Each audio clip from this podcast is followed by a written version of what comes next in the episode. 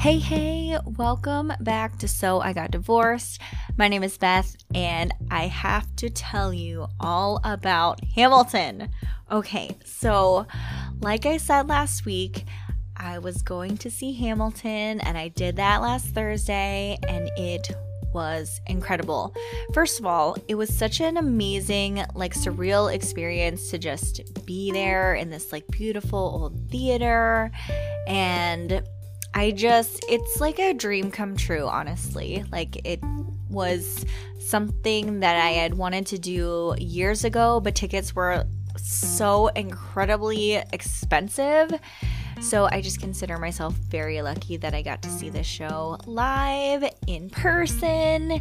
And it just made me fall in love even more with Hamilton in general. And I will continue listening to the soundtrack as much as I can. I just love it so much. So, if you're a Hamilton fan, I think you might be able to relate.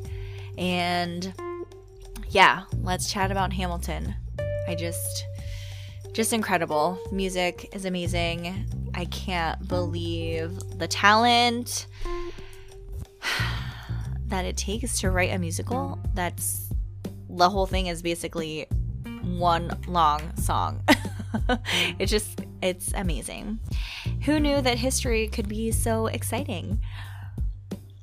All right, this week I want to talk about something that has been really helpful for me, and that is mindfulness.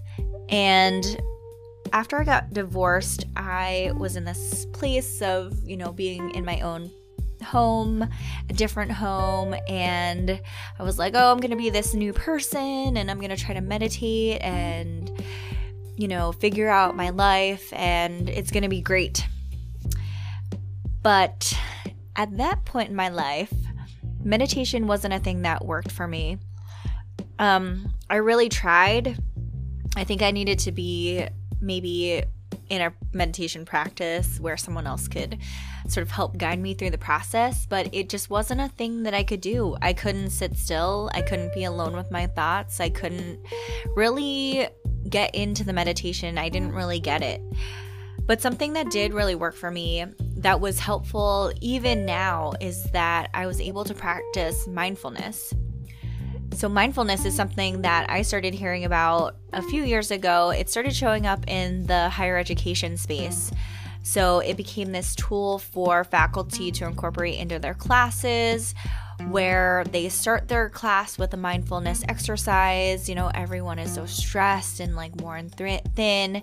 And just as a way to get students to really tune into their own needs and to sort of settle into that space and like just come into class and be open and like calm and just understanding like where your body was. And so that's where I started learning about mindfulness. And then I was at a conference, a higher education conference or an e-learning conference. And one of the workshops that I went to was around mindfulness.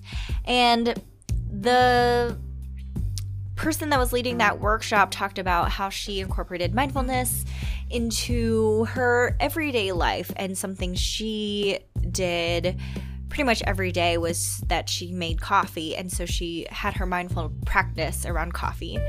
And that always stuck with me as something like oh i make coffee pretty much every day so why don't i do that? And let me just tell you like mindfulness is something that is very forgiving. Like that's why i like it because when you start to like tune into what's happening your mind like in your body your mind starts to wander off. And you know with mindfulness you're just sort of you know guiding your thoughts back to like what's happening in your body. And there are of course like guided mindfulness practices you can do but I love doing my mindful practice around something that I do every day. And for me, that is making coffee. So today I want to share with you what my mindfulness practice looks like.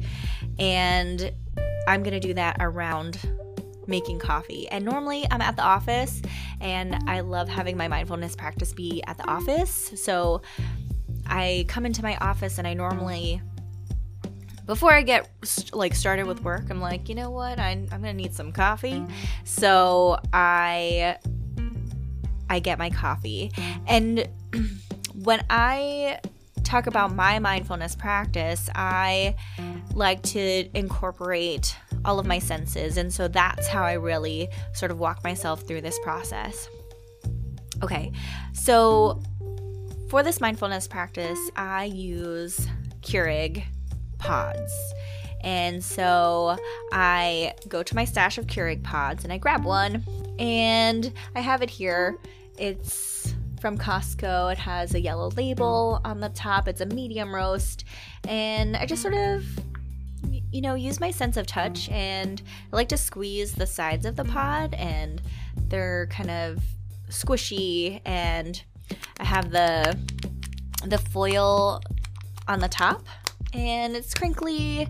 It makes a noise whenever I press on it. And so I can just feel like the weight of it and I make my my way over to the Keurig machine and I can just like notice how it's like feeling in my hands and like when I press on the top of the lid what that feels like.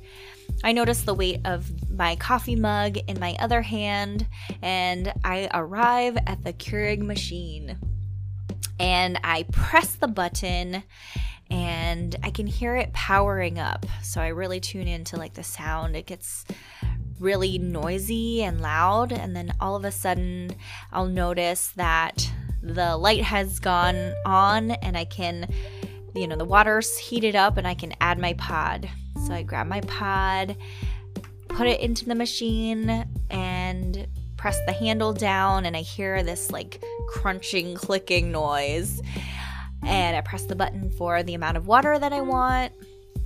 And I start listening to what's happening in this process. So the water is heating up more and it's getting ready to go through the pod. So it's normally noisy. And then all of a sudden, there'll be this like quietness and then a little rush of water as it comes out of the pod. And it sort of like drips through a little bit and then there'll be like more of a steady stream. And so I can see visually, I'm noticing the couple of drops that start to fall out of the Keurig, and they're sort of light brown colored. And then as more water pours through it, it gets darker and darker, and I see the steady stream of coffee coming out. And when it hits the mug, it sort of makes little splashes around the mug, and I'm just noticing it like filling up, filling up the mug. And this is the part that I really like, where I start to be able to smell the coffee.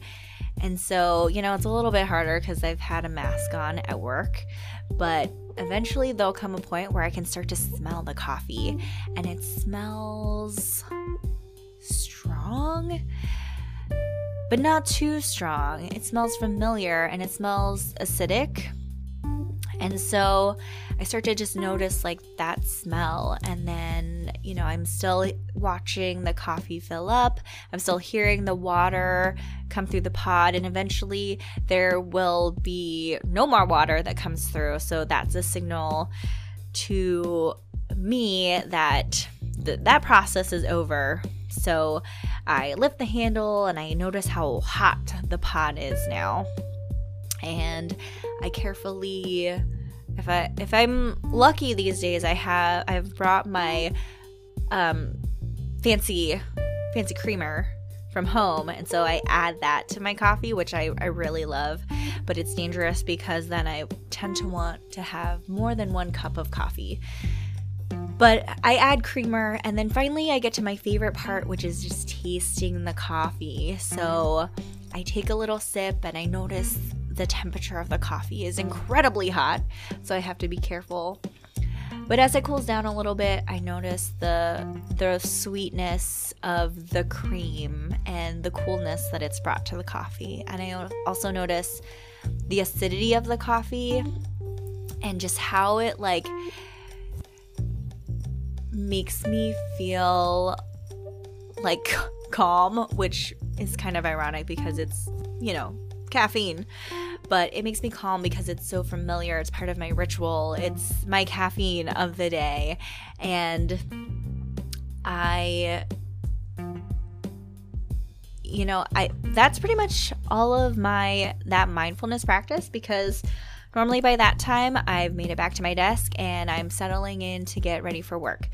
So, I think essentially for me, what this mindfulness practice does is it really gets me centered on, you know, for work purposes, it gets me centered on what it is that I'm I'm focusing on. So I'm re- being very mindful about this process. I'm using my senses.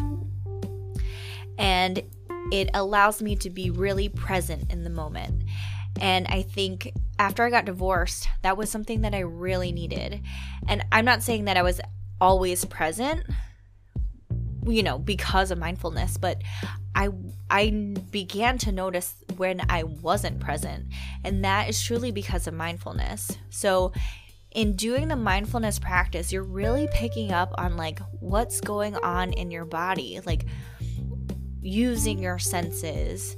And as you start to do this more, it becomes more apparent about what is actually happening in your body in moments where you're not purposely practicing mindfulness. So, in doing this mindfulness practice over making my coffee, I was able to notice oh, hey, you're still thinking about that thing that happened the other day. You can't stop thinking about it. It's ruminating in your mind. Is this helpful? Or, hey, that feeling in your stomach, I think that's anxiety. You're really worried about whatever, XYZ. Or, hey, um, I'm sort of noticing that I don't feel good when this happens. Like, what's really going on here? Do I need to implement a boundary or like what do I need to do? So mindfulness has really given me a a really crucial step into figuring out what's happening in my body or even like, hey, I don't really like your stomach doesn't really want that other cup of coffee. You need to stop now. And I think our bodies are so incredibly smart and attuned to what it is we need and it's they're our bodies are giving us so many clues about what's happening. And it's really up to us to sort of come back to that and figure it out because we have so much information about ourselves that's readily available. We just need to tune into it. And mindfulness was a way that I could do that. And honestly, it it changed my life to some degree because I was able to like I said, like figure out how I was feeling and it's given me a lot of clues about like what it is that I need. And that was something that I was never taught about. I I was never taught to oh like tune into your body. What's your body need or like how's your body feeling? I had no freaking clue. No idea. So mindfulness is something that is has just yeah, like changed my life. It's given me the ability to see myself in a different light and be able to figure out what it is that I really need. Like the other day, I was just like at home with my son, and I was like, I could feel myself like I was, I was gonna get to a point where I was maybe gonna like lose it. but instead, I was like, I think I just need a hug right now. I'm like tired and I think I was getting sick. And so I just asked my son, I was like, hey, can I have a hug? And it was actually like what I needed in the moment. And I was like, okay, I feel better now. And so that is a direct result of mindfulness and being in tune with my body and like what's going on. And let me tell you that especially when I was going through my divorce, this is the practice that I needed. I don't think I really started it until after I was like truly divorced, but it was so helpful. And so I hope that you're able to incorporate mindfulness into your daily practice if that's something that you want to do. You know what? I think the hardest thing for me was really just remembering to be mindful when I was making my coffee because I'm just on autopilot for, you know, a lot of the day. But I think once you can start to tune into something that you're doing every day, whether it's coffee or brushing your teeth or eating your dinner or you know whatever. It doesn't have to be a thing that you're doing for like 10 minutes. It can just be something like quick. I don't know. You're supposed to brush your teeth for 2 minutes. So it could be as short as 2 minutes or even less. So anyway. Good luck with mindfulness. It's honestly changed my life. I hope you are having a great Friday. I hope you have a great weekend. I just want to remind you that you are enough, you are worthy, and you are loved. I will see you next week.